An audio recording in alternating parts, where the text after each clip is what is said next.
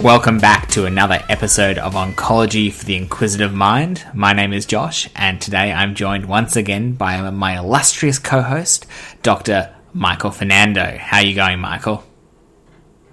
Very good, Josh. And yourself? I cannot complain, and we have another blockbuster episode in store for our listeners today. So, our podcast, for those who are first time listeners, or even those who are been with us since the start. We are the podcast that aims to demystify, break down the concepts, and really give a bare bones analysis of up to date trials and where they fit in the wonderful world and rapidly evolving world of oncology. Today, we will be talking about the GI 2023 ASCO update. Well, you said it. It's a blockbuster in the same vein as Jaws, Jurassic Park, and Star Wars. Exactly. Um, those three. Or alternatively, for those who don't like those blockbusters, I'm a huge fan of. I can't remember the movie. Is it Time Machine? Doesn't matter. You're such a huge fan of it, you can't even remember, Can't remember it. Um, it's just been burned. It does not matter. But today, I think, Michael, you'll take us in and we'll talk about a new pancreatic regiment and an update for this. Thank you, Josh. Uh, today is going to be a bit different. Our uh, we're not going to sort of yammer on about two studies. We're going to talk in slightly more detail, or slightly less detail, about more studies. Um, and first cab off the rank is Napoli three. Now this is a one in uh, a line of uh, studies that are looking at liposomal irinotecan. Um, irinotecan obviously is a tentpole. I'm using that word today a lot, Josh. Is a tentpole drug in the GI space. We use it as part of FOLFIRINOX in pancreatic cancer.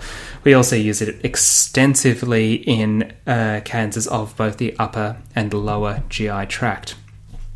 But this is a pancreatic study, and that in itself is a bit, um, I guess, notable in that the presence of a new pancreatic study is always met with uh, a little bit of hope, but I guess these days quite a bit of skepticism because there hasn't been a massive advance, as we've said in our previous pancreatic cancer episode, and you know, should go back and listen to that if you haven't already.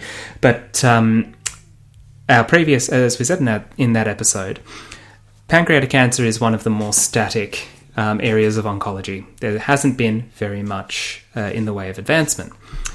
So, this is one that I guess is uh, something to look at with a little bit of trepidation. So, liposomal irinotecan, much like liposomal doxorubicin, is a chemotherapy attached to a um, uh, protein molecule. The idea being that it enhances delivery to the cancer cell. Napoli 3 is a study of liposomal irinotecan plus fluorouracil leucovorin uh, plus oxaliplatin, a regimen that has got the very snazzy title of Nalirifox, as opposed to Folfirinox. It's basically Folfirinox, but um, liposomal irinotecan. So, this was a randomized open label phase 3 trial, and it enrolled patients with metastatic pancreatic ductal adenocarcinoma who were treatment naive and had metastatic disease. Metastatic disease had to be diagnosed six weeks or less before screening, and their ECOG performance status had to be 0 to 1. We've talked a, a lot about how pancreatic patients are frequently quite frail, their disease is, signif- is frequently advanced by the time they come to our attention, and yet the runners of this study still managed to rustle up 770 people who were randomized one to one. Now, the two arms were the Nalirifox, um, which was liposomal irinotecan, fluorouracil, and oxaliplatin with some leucovorin sprinkled in there as well, which was given on day 1 and 15 of a 28 day cycle, effectively every two weeks. But the reason they had the 28 day cycle is to uh, ease, uh, for ease of comparison, because the comparator arm is gemcitabine and nab-paclitaxel. uh, which is the, uh, or we should say, a standard of care for metastatic pancreatic cancer.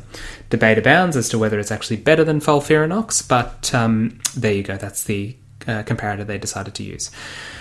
Uh, treatment was given, as is always, with gemabraxane on days 1, 8, and 15 of a 28 day cycle. So that's why they um, had the uh, NALIRIFOX as a 28 day cycle as well.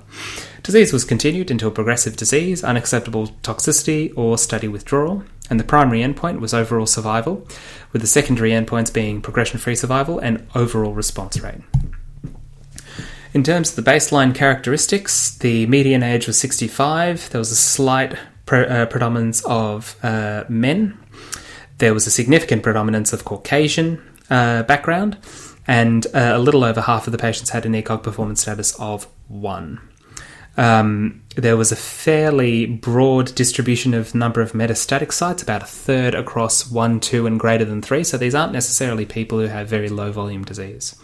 Almost everyone, 80% of patients had liver metastases. One thing I thought was interesting, Josh, is that the main pancreatic tumour lesion, actually for the majority of patients, about two thirds, was not the head of the pancreas, which is interesting to me because the head of the pancreas seems always to be the most most common or more quote unquote typical site. Interesting. Um, not really sure why that is, but again, maybe it's also site dependent and demographic dependent. Very true. I have seen a few more um, tail or body of pancreas cancers uh, recently. Maybe it's just something that I didn't Tend notice. to run. Um, the other thing as well, potentially, is that um, people uh, with cancers not in the head of the pancreas are more likely to be in a fit enough state to be enrolled for this trial despite having metastatic disease because the head is not, or the cancer is not in an area that abuts the biliary tree, the portal circulation, all that sort of stuff. So they're just Maybe- not as not as obstructed from a biliary perspective. Well, there's your answer, right? Maybe they all present later, um, later in the sense that they're not acutely unwell, so they're more likely to go on a trial. Because if you've got obstructive, you know, let's say you've got an obstructive lesion in the biliary tract and maybe it's spread to the liver, it's a lot harder to control that one um, for a long term than it is, let's say you've got a body or tail of pancreas. Yeah, and as we know with gemabraxane, um, the nab-paclitaxel component, uh, the second your bilirubin goes up, it becomes very, very toxic very quickly. So these patients clearly would have had to have had uh, a fairly good liver function. So this is a positive study. Let's get that out of the way because there are a lot of buts that follow that statement. Um, the overall survival primary endpoint, um, Fox was better.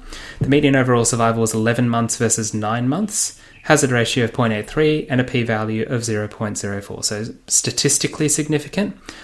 Still only a couple of months improvement. And probably, Josh, uh, correct me if I'm wrong, but probably about the same time as uh, the same uh, overall survival duration. Again, doing cross uh, cross trial analyses when we're not supposed to of FOLFIRINOX, or at very least a similar duration. Interesting, isn't it, that you know we're trying a new drug and the overall survival did not differ um, in the, I guess, the intervention arm. But yeah, it's- it's the new drug, same as the old drug. same as the old drug. But I have, I have from a personal anecdotal experience. I had, I had a patient a while back on liposomal irinotecan in a trial we were doing, and I found the response. This is n equals one, phenomenal. This guy had a CA nineteen point nine that was something like sixty or seventy thousand, and every fortnight he'd come in, and every blood test I would do, you just see a dramatic drop in his tumor markers, and well tolerated, surprisingly.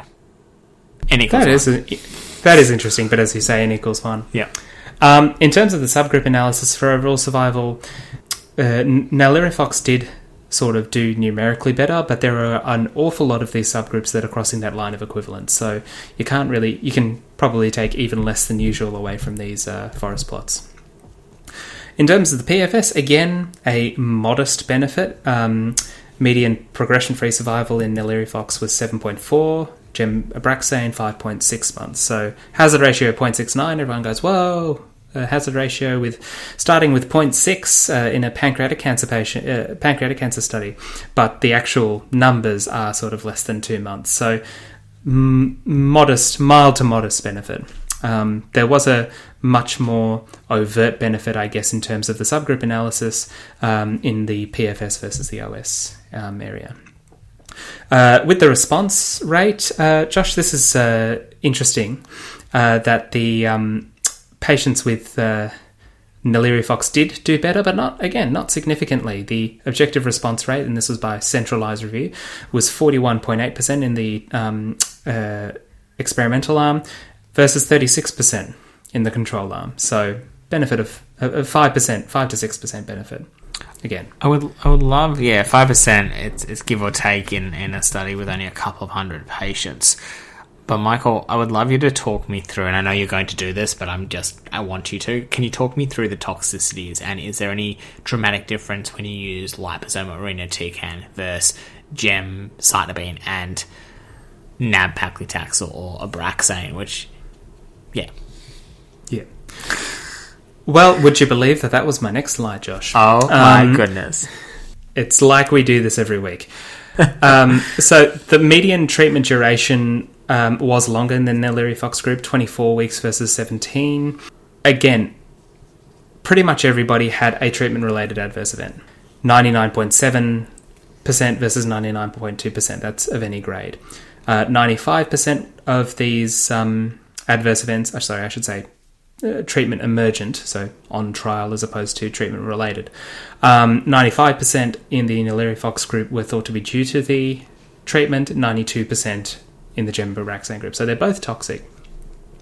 But in terms of the actual makeup of the side effects, it seems like the trend was that uh, had more non-hematological toxicity, um, in that uh, gem nab-paclitaxel did have higher rates of neutropenia and febrile neutropenia, both of any grade and grade 3 to 4, so severe um, and higher rates of anemia and thrombocytopenia as well. So cytopenias, gemabraxane appears to be more toxic than NALIRIFOX, which I thought was interesting because the, even if the liposomal irinotecan component wasn't going to be a problem in this regard, you've still got the oxaliplatin, which is notorious for being quite um, myelosuppressive.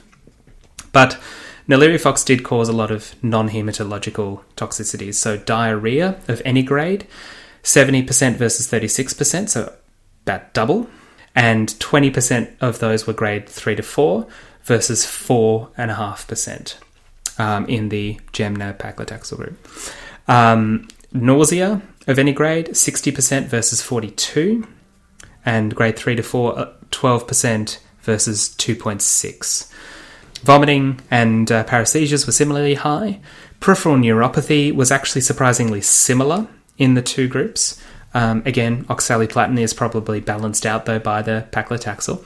Um, interestingly, pyrexia or fevers um, was higher in the gemabraxane group, which is not something that I'd heard of as a side effect of gemabraxane, but it was present in 23% versus 10%. So I guess a lot of the things that um, are going to significantly impact a patient's quality of life in the pancreatic cancer space.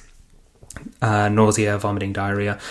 NALIRIFOX does seem to be more toxic in that regard, but gemabraxane is uh, comes with a higher risk, at least in this study, of hematological toxicity, which again is interesting because I thought always thought that one of the benefits of gem nab-paclitaxel compared to FOLFIRINOX, which is the current competing standard of care, is that there was less hematological toxicity. Josh, I don't know if you've had a similar experience.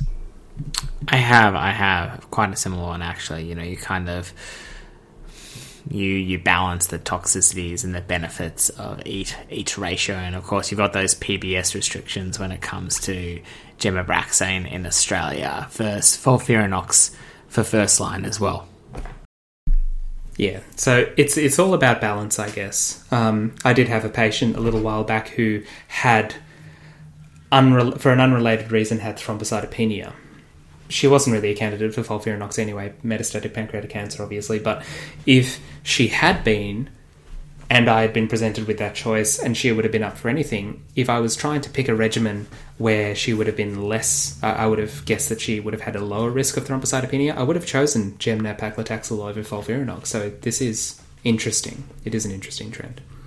Anyway, uh, in summary, that's my 15 minute, 15 minute allocation gone. Um, in summary, um, so this is Napoli 3. The conclusions that uh, are in the actual presentation that we've got are much more optimistic and positive than um, I'm probably feeling, but hey, that's probably just because I'm jaded um, uh, about pancreatic cancer studies. Yes, there is a statistically significant uh, prolongation of overall and progression free survival compared to gemcitabine and paclitaxel. Um, but the absolute benefit still remains small. We're still really, really struggling to get these people over the 12 month mark in terms of overall survival for metastatic disease.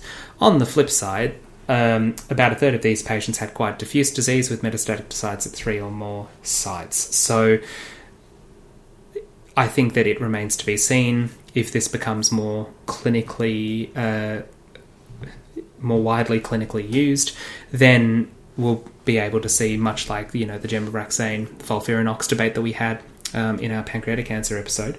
Um, it will sort of it might be able to shoulder its way in and and convert a few people, but uh, at this point I'm still sort of skeptical. I think it would have also been quite interesting if uh, to see if they had compared FOLFIRINOX with NALIRIFOX um, to actually try and hone down what benefit the substitution because it's, it's it's a substitution. Obviously, it's not really an addition of liposomal irinotecan has compared to just standard irinotecan. Maybe they weren't as confident in a positive result. I don't know. Maybe, but that you hit the nail on the head with the final sentence, Michael. Like we want it against FOLFIRINOX. I don't want to see it against gemabraxane. Yeah, I, I think that it's sort of a bit of an apples to oranges um, comparison uh, because I don't think that you're going to necessarily convert people away from gemabraxane with NALIRIFOX if perfectly good FOLFIRINOX, which by the by will be a lot cheaper, is I don't think you're going to convert people with this study. Probably not.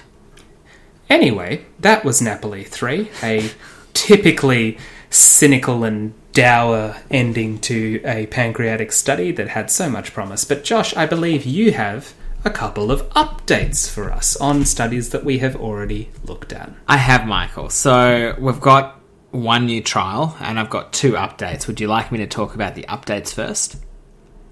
Well, look, I know how excited you are about the new trial, so why don't we save that until last? Okay, we'll save that. So I've got two. Always leave them wanting more. So much more. I'll do this briefly because we have spoken about, I think, at least the Checkmate 486 study in one of our prior episodes. Let's talk about the background for those that haven't either don't remember, don't want to remember, or have not listened to that episode. Defin- definitely the middle one. The middle one. Okay. Uh, so we're talking about people with advanced esophageal squamous cell carcinoma, which is one of the predominant types of esophageal malignancies.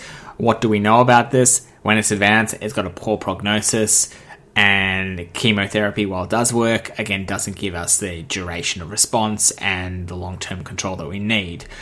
We do know that there has been a significant overall survival benefit in patients with nivolumab, which is the immunotherapy, it's a checkmate study, plus chemotherapy, and nivolumab plus ipilimumab, so that's the CTLA4 component, versus chemotherapy alone in previously treated patients with advanced esophageal squamous cell carcinoma in, pri- in the primary analysis of a phase 3 checkmate 648 study. So that's kind of the background. We know IPI and NIVO work, we know NIVO and chemo work in advanced studies.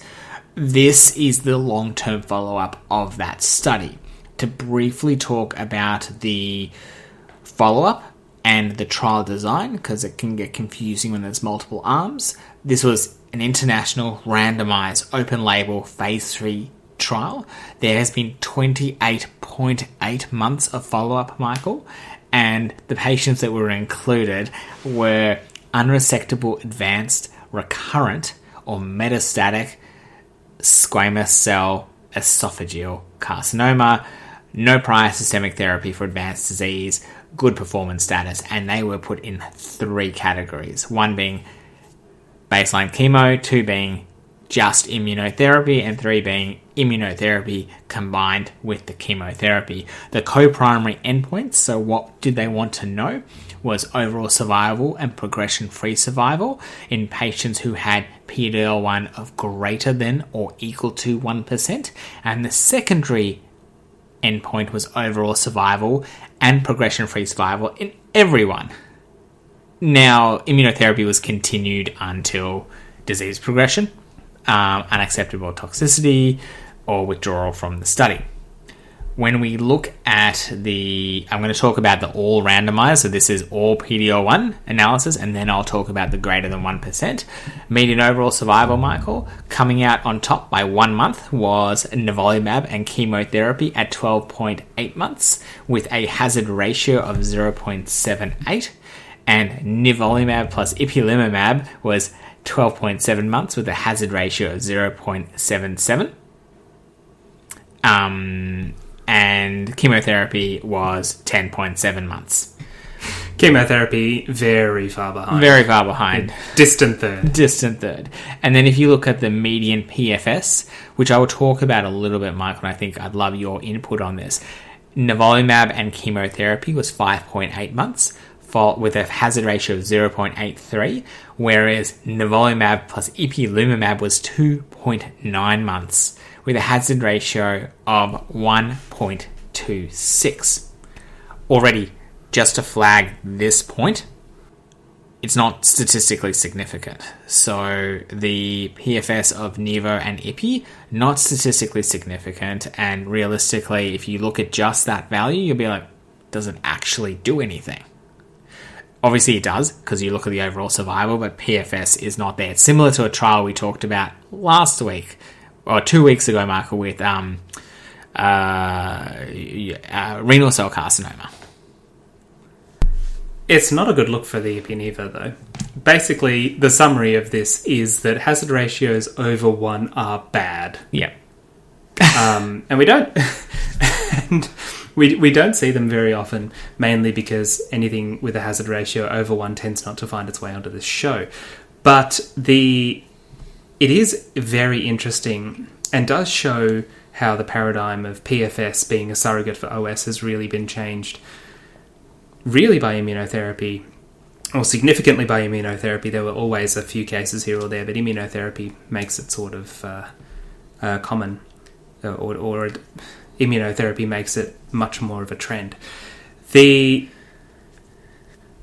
main thing, I guess, is that the when we went through this study before, we had we basically said that there is no reason to use Ipi/Nivo for gastric cancer, uh, gastroesophageal cancer, and I'm guessing, Josh, that this update does not change that. It muddies the water a little bit, Michael.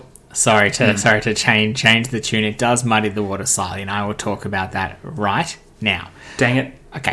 objective response rate. I love objective response rate. About 47 um, percent in the nivolumab plus chemotherapy. And remember, we spoke about this that when we have visceral crises and we've got just immunotherapy, we love to give a bit of chemo or something else to try and rush the control because it's usually a two to three month bracket to get immunotherapy to work. So, objective response rate 47%, when if you look at the nivolumab, was 27%. So nivolumab and ipilimumab, so it was 27%, which is exactly the same as chemotherapy for an objective response rate. Okay? And then you're going, oh my gosh, like, why don't we just give everyone nivolumab plus chemotherapy?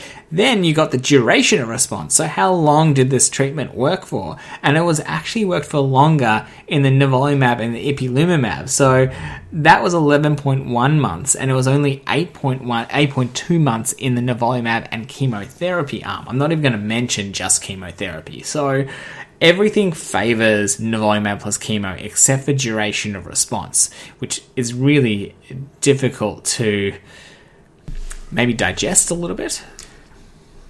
It would be interesting to see like the raw numbers mm. because, as we know, with immunotherapy, you do have these. Uh, in other tumor streams, it's you know twenty percent. In gastric cancer, it's probably less.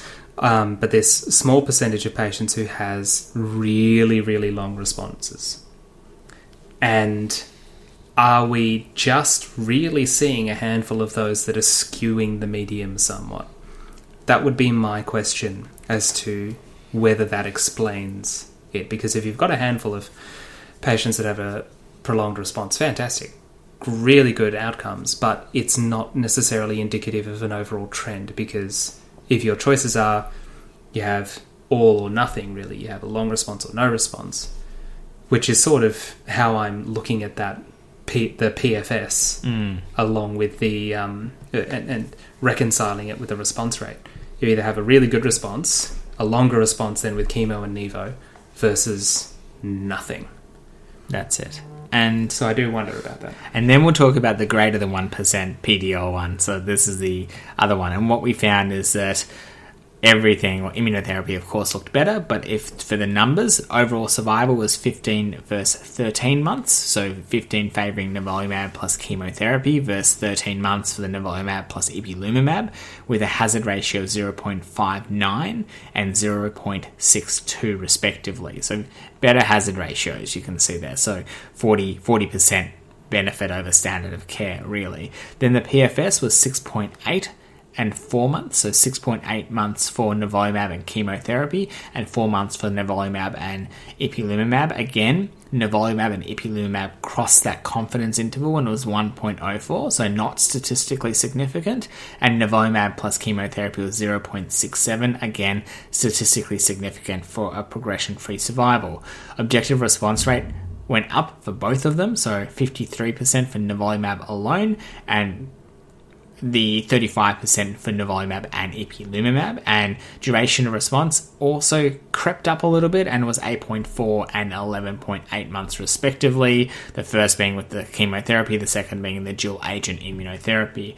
Looking, and I'll just, we're, we're going over so much over time, Michael. Looking at toxicities, all grade for nivolumab and chemotherapy was 96%, so treatment related adverse events, and grade 3 or grade 4 was 49%. And if you look at nivolumab and IPI, 80% for treatment related adverse events and 33% for grade 3 and grade 4. Most common immunotherapy endocrine, gastrointestinal, hepatic, pulmonary, renal, skin. And the slides kind of break that down.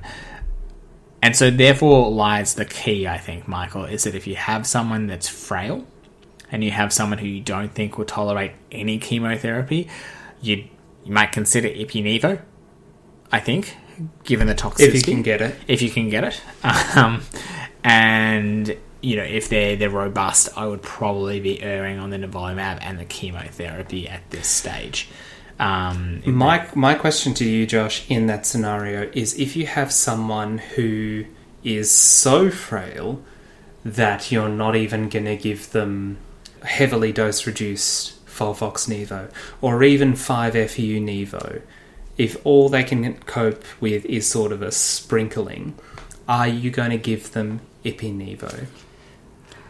Probably not. I think you're playing with die, playing with uh, your dice, and I think you know you could trial Ipi and then maybe drop it, and then just give nivolumab. Again, I I'd love to see what a single agent Nivo would show. Um, Yeah, It's hard. I, I mean, the, the the question is, what would single agent Nivo actually do? Um, my my takeaway with this is that mm, Ipi Nivo is still not giving me enough to convince me to actually use it. Every everything comes with sort of a an asterisk, I guess. The the results are contradictory. Um, and honestly, I would I would prefer to give, and this is just me. I'm not saying that your thoughts are any less valid, but if it was me, I would think you know trial just really slimming down the chemo um, and giving some form of chemotherapy agent with the Nivo because that's where the good quality of good such as it is, good quality ev- evidence is. Um, rather than Ipi. And it, I mean, it's academic for for us in Australia because uh, you you can't get Ipi Nivo for this indication. The drug company won't supply it, and I don't think the PBS would ever fund it until it costs like zero two cents, dollars. and you can buy it, and you can buy it on a street corner. Yeah, although no one's going to want to buy it. Um, I will. I, I'm going to. They want to buy it obviously now, but when it's not worth anything. Okay, I'll, I'll briefly talk about Checkmate 649 in three sentences or less. Um, this was an update on a phase 3 study looking at first line nivolumab and chemotherapy versus chemotherapy in advanced gastric and gastroesophageal cancer and esophageal adenocarcinoma. So, very similar um, to the first study I just spoke about, but this also included gastric cancers. I think that's something to sort of flag here, Michael. Um, they've, I think they've almost used the same poor overall survival, median overall survival. We already knew that. We know there was a significant overall survival and progression free survival benefit noted in nivolumab and chemotherapy versus chemo in the gastric setting in the prior outcomes, and this is the three year update. Um, for this particular trial, they had again three arms, so it was untreated, unresectable advanced cancer, immunotherapy, and chemo. Chemo alone, either um, XELOX or Folfox, um, so fluorouracil, oxaliplatin, and leucovorin, or capecitabine and oxaliplatin. Um, and then the third arm was ipilimumab and nivolumab. It's almost plumb identical to Checkmate 648, uh, really what we found. I think they copied. I think one of them copied the other's homework. Maybe six four nine copied six four eight just based on the number, but I can't say that for sure. What we found is really immunotherapy plus chemo trumped immunotherapy. Um, just kind of talk about it briefly, hazard ratio of 0.79 for overall survival, with an overall survival in the intervention arm of 13.7 versus 11.6. Progression free survival 7.7 versus 6.9, favouring the intervention arm with a hazard ratio of 0.79. Objective response rate almost 60% with nivolumab and chemo versus 46% in chemo alone and then you've got the duration of response was 8.5 versus 6.9 months, uh, 6.9 being just chemo. That's all randomized patients. When you look at the PD-L1 expression, they, they chose greater than 5%. That bumped all the numbers up.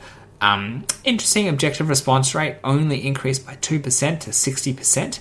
Um, and the median duration of response was 9.6 in the nivolumab arm versus 8.5 in the original nivolumab arm. So you definitely saw some benefit, uh, but not a huge amount. When we look at, if we break down, so this is interesting actually. What they did do is they broke it down by PD-L1 and MSI status. And what we found with the PD-L1 CPS combined score, right? Um, we found if it was greater than 10%, the objective response rate was actually really similar to everything unless it was less than 1%. That's really interesting, right? So you're still getting that response, and the median overall survival was median overall survival definitely was better in the greater than 10% um, PD-L1 CPS score, and the unstratified hazard ratio looking at MSI.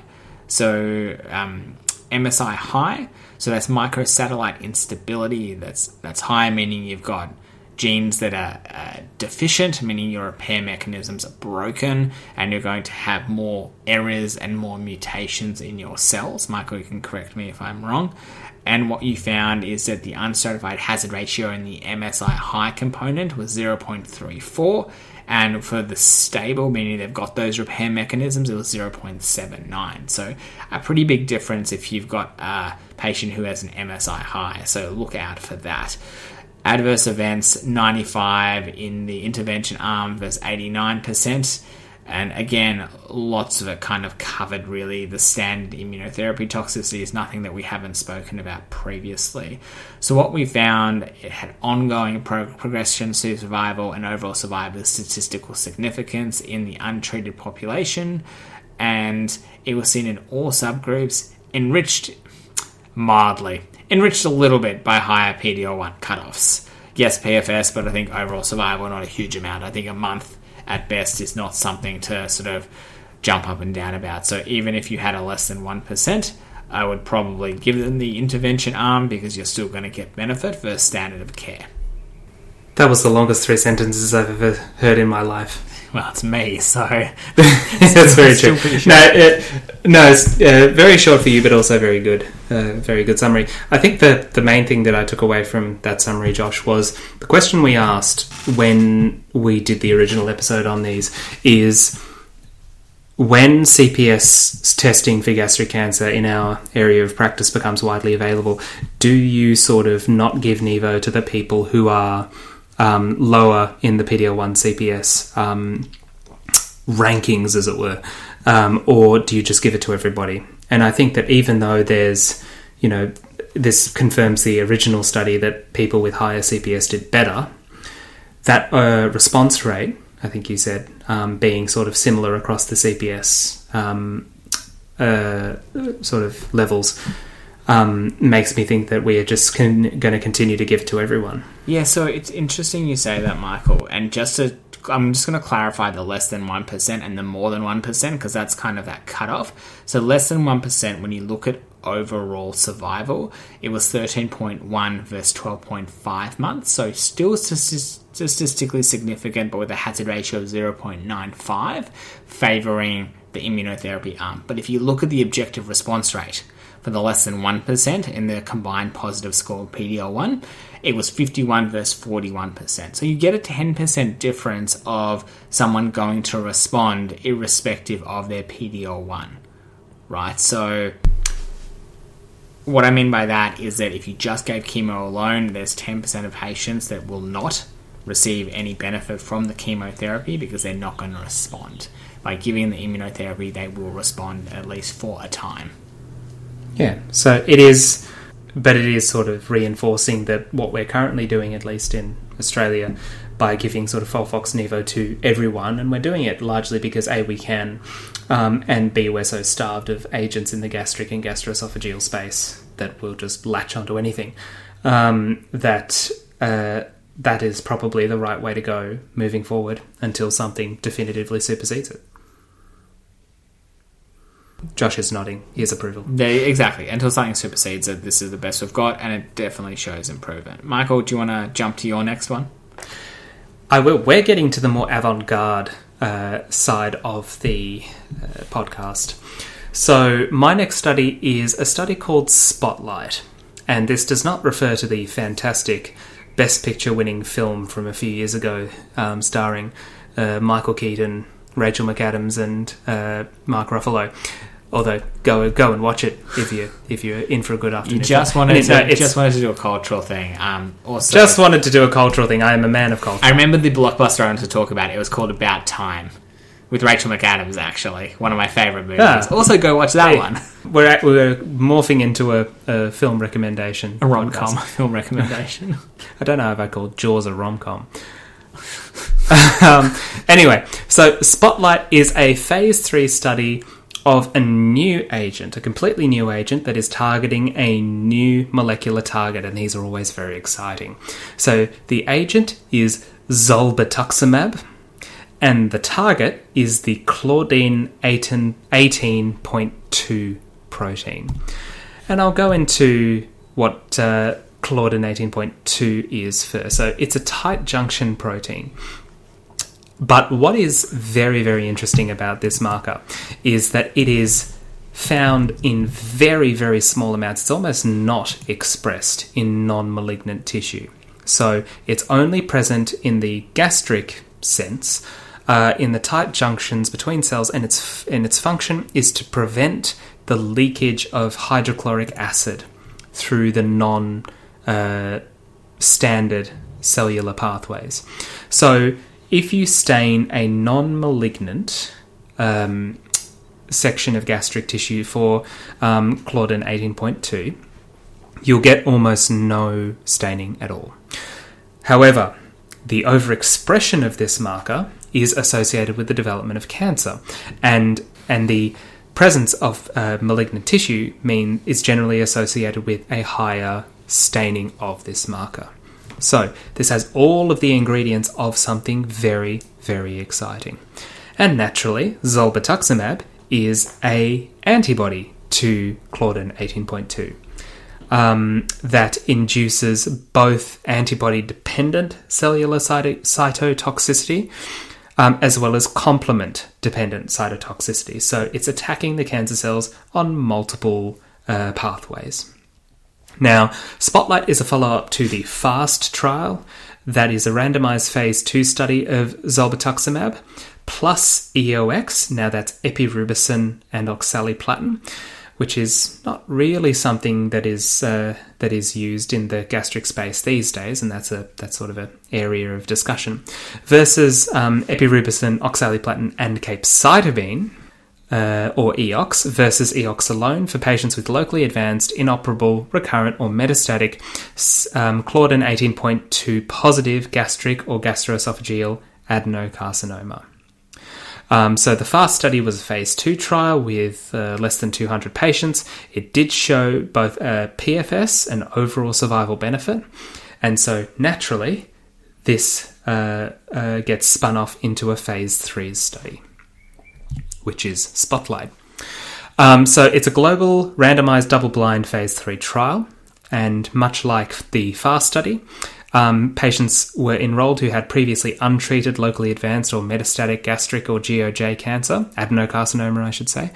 They had to be Claudin 18.2 positive, and what that means is moderate to strong staining on the tumour cells. So they had to have a staining of this Claudin 18.2 in greater than 75 percent of the tumor cells.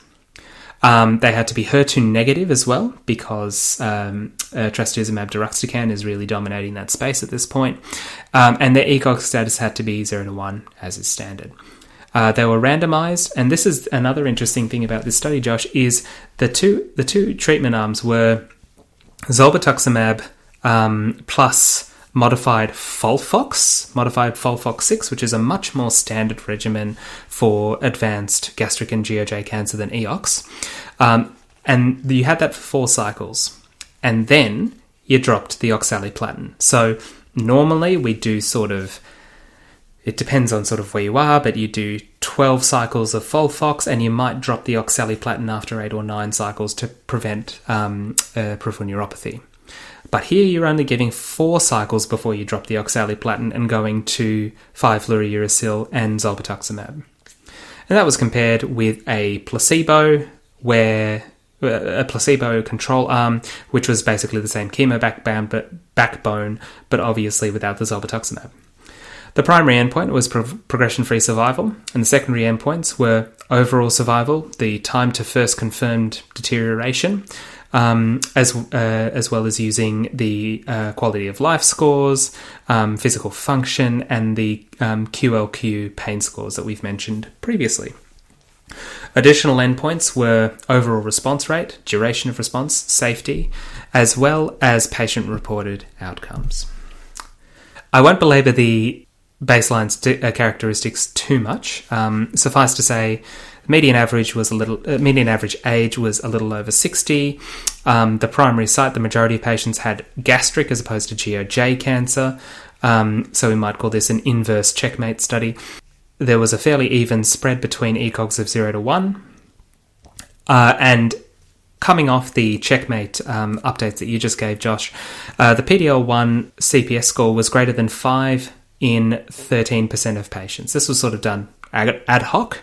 Um, so they sort of did it as they went. They didn't really stratify for it, uh, but it's something to be uh, noted. So, in terms of progression free survival, so we've built this up, we've built this up. This is a very promising thing, and uh, while the results are significant, they are once again fairly modest. So, in the zolbetuximab arm, the progression-free survival was 10.6 months and the overall survival was 18.2 months, compared with the placebo arm where the progression-free survival was 8.6 months and the overall survival was 15.5 months. So, what is interesting, what I find interesting about these numbers as well, is that the overall survival and the progression-free survival for the placebo arms are actually quite good if you look at the checkmate arms from memory, the median overall survival in the arm that just got chemo by itself was what about eight to 12, 9 to 12 months, Josh. Yeah, Josh is nodding, so that's good. My memory isn't failing me just yet.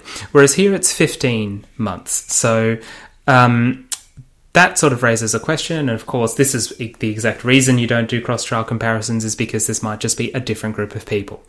But um, I guess that is a question about, or raises a question about whether people with this um, uh, Claudin 18.2 uh, heavy staining are maybe more susceptible to chemo. I don't know. That's just me um, sort of spitballing.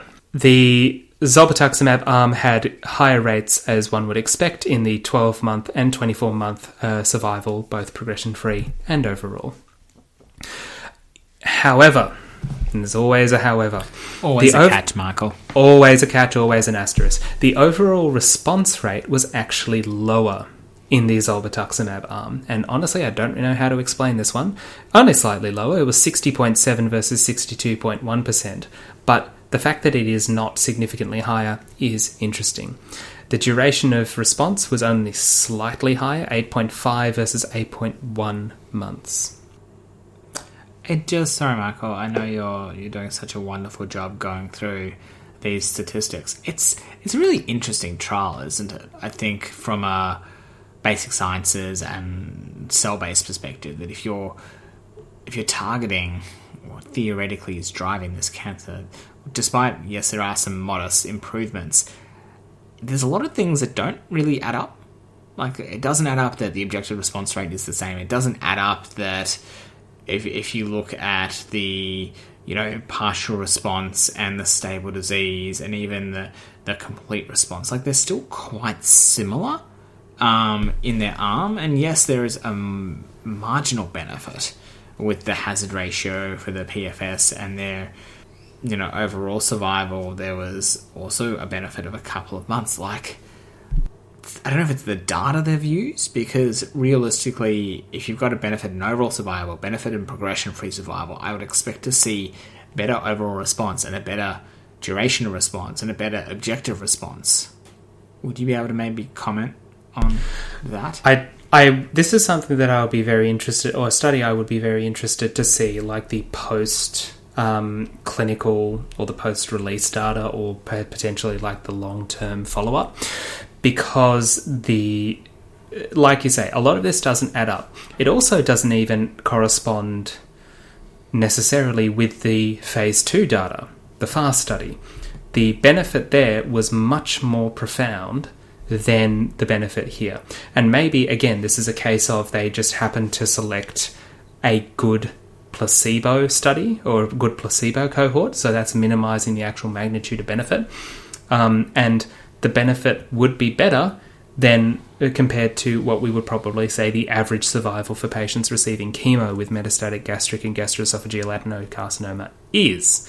Um, but I guess the the other thing, sort of in the back of my mind, is what if um, Claudin 18.2 is actually more of a surrogate? What if the actual target is something else that is associated with Claudin 0.82? Because there is sort of a a pre clinical, like a, a scientific association with the incidence of cancer and the development, the growth of cancer, and Claudin 18.2. But what this study is showing is that stopping it is blocking that target is not stopping the cancer in its tracks. It's not the CTLA4 and PDL1 in melanoma. It's not the EGFR or the ALK or the ROS in lung cancer. So that means to me that there is much more going on under the surface that's driving gastric cancer. It might be much more molecularly complex than a single target. And it might be one of those cases where there's not a convenient target. Yeah, I think you've that that you've summarized that perfectly. It's not the we don't have the key to the lock that we need for this, and this evidently has shown that it's not the primary driver. And if it's not the primary driver, it's not going to. I suspect if we have a look at follow up, and I'm hypothesizing, and I'm always wrong when I hypothesize or suggest, but I suspect we're not going to see any dramatic improvement. And if anything, maybe real world outcomes will show more resistant quicker, and you know the things as like the the tumor gets smart and overcomes this inhibition that we're trying to achieve. Or it might be a case of a a similar pathway to a um, uh, uh, the EGFR mutation in colorectal cancer associated with a KRAS mutation. This is a pathway that I think we've talked about before, where you can block the EGFR, which is the surface marker, probably the thing that you can stain for until the cows come home. But if there's a KRAS mutation, then that's just sort of turning over anyway. Maybe it's maybe we just need to find what the claudin 18.2 links to because if it's causing if it's associated with proliferation and growth of cancer it has to be driving something or something has to be driving mm-hmm. it so if we find that man behind the man if we find the puppet master and actually attack that as opposed to the face which may be claudin 18.2 then that might produce a more effective outcome. But hey, look, we're just a couple of schmucks just talking on a podcast. I'm sure that there are schmoozing. I'm I'm I'm sure that there are people much smarter than us slaving away uh, in a lab trying to answer all of these questions that we're we're raising. But it is after all of that build up, it is slightly disappointing to see that the benefit was not greater, and it does raise a lot of questions. Exactly. Well, we've already gone over our loss of time, Michael, but I might quickly switch and summarize. P- please do. The last trial I'd like to talk about, and I'm not going to say three sentences or less, is the phase two study of the FGFR inhibition pemigatinib for previously treated metastatic colorectal cancer with FGF and FGFR alterations. I was really excited for this trial, and unfortunately, the outcomes were not what I wanted. So, FGFR alterations have seen some pretty significant improvements in the cholangiocarcinoma space, which has been known to be ridiculously difficult to treat in those with FGFR2 fusion or other rearrangements. They wanted to know if patients who had FGF or FGFR alterations in colorectal cancer, would you have the same effect? So they've got this multi-center, single-arm phase two trial. Um, they were given pemigatinib. It's a, it's a tablet, stay 21 days on, three uh, seven days off. There's a three-week cycle, and they were looking for objective response rate and PFS and OFS as second uh, response rates. I'm not going to get into the baseline characteristics because I don't think it's well, actually, I'll talk about one thing. So, if you look at the FGFR mutation, so there was not a huge number, only 14 patients. No alteration in FGFR1 was found in 75%. Um, FGFR2 mutation was found in only 15%, and FGFR3 mutation was only found in 7.7%. So, if you're looking at this, what you can see is that that's the tissue sample. And then if you go to the blood sample, the amplification of FGFR1 was in 88%, and FGFR3, the no inter, no alteration was found in 88.9%. And then let's look at the um, they've, broken it down and said pemigatinib in metastatic colorectal cancer with FGFR alteration. So they've obviously excluded the patients that didn't have the alterations, which is interesting. Um, although that's not really how it reads.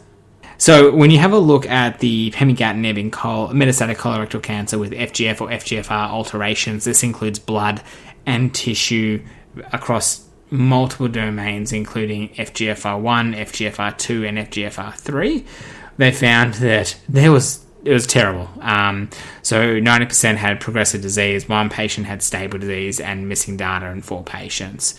So median progression-free survival was 9.1 weeks. So as a summary, this trial was halted due to no partial complete response and pretty bad outcomes, um, which is sad the question is was there resistance the question is are we not targeting the right mutation um, there's a number of things I, I don't know was it a patient cohort population issues because not everyone had the same do we need maybe an amplification rather than a mutation you know these are all sort of nuances in the genetic code and if it's I'm assuming it's a pan FGFR inhibitor but maybe you needed a target FGFR inhibitor but this just didn't seem to have any good outcome.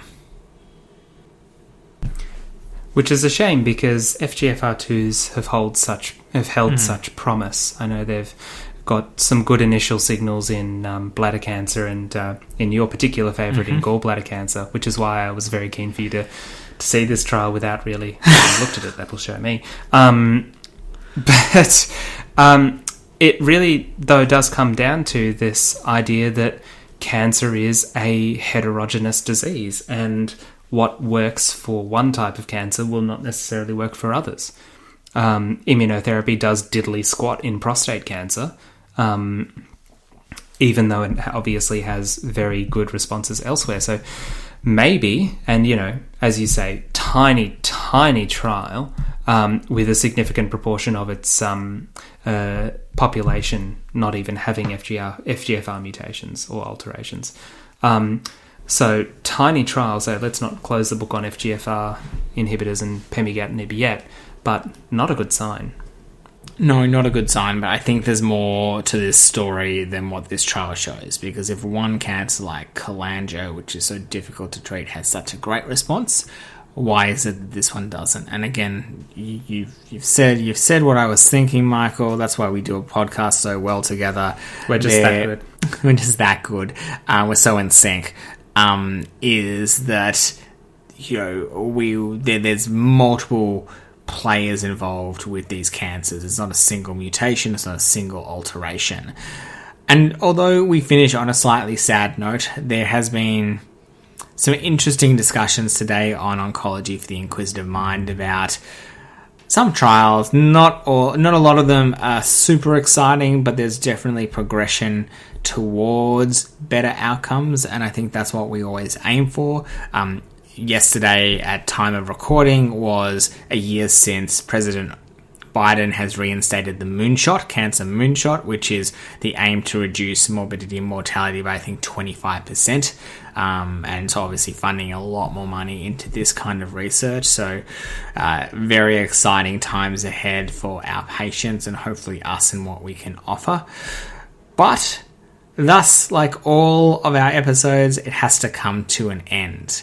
And on next week's episode, Michael and I will be investigating his brain. No, Michael and I will be investigating neuro-oncology. We have avoided this topic for long enough, Michael, and my my one of my favorite specialists, uh, Dr. Howard Sim, who is a wonderful neuro-oncologist, would be mortified to know that I uh, have not spoken about it. But we will be talk- talking about brain neoplasms, primary brain neoplasms, so specifically um, GBMs, and there's been a huge change in the way we classify glioblastoma multiforme. Although the treatment hasn't really changed and the trials are still have a long way to go, we are going to talk about what options our patients have. So, as always, please subscribe follow our podcast. Let us know if there's something you would like to listen to. Um, in two weeks' time, we will be talking about hormone receptor metastatic breast cancer. So we've kind of got that in the pipeline as well. Um, but we look forward to seeing you then. And don't forget that we're also doing a fortnightly program on. Uh, practical chemotherapy and immunotherapy side effects. Our next one is due out this Wednesday, and it will be on diarrhea. So don't listen to that while you're eating, but a practical guide to the management of chemotherapy induced diarrhea. So there's plenty of this podcast, plenty of me and Josh. And we are so grateful that you've all joined us on this journey, and we can't wait to have more discussions like today. We'll see you next time, everybody. See you.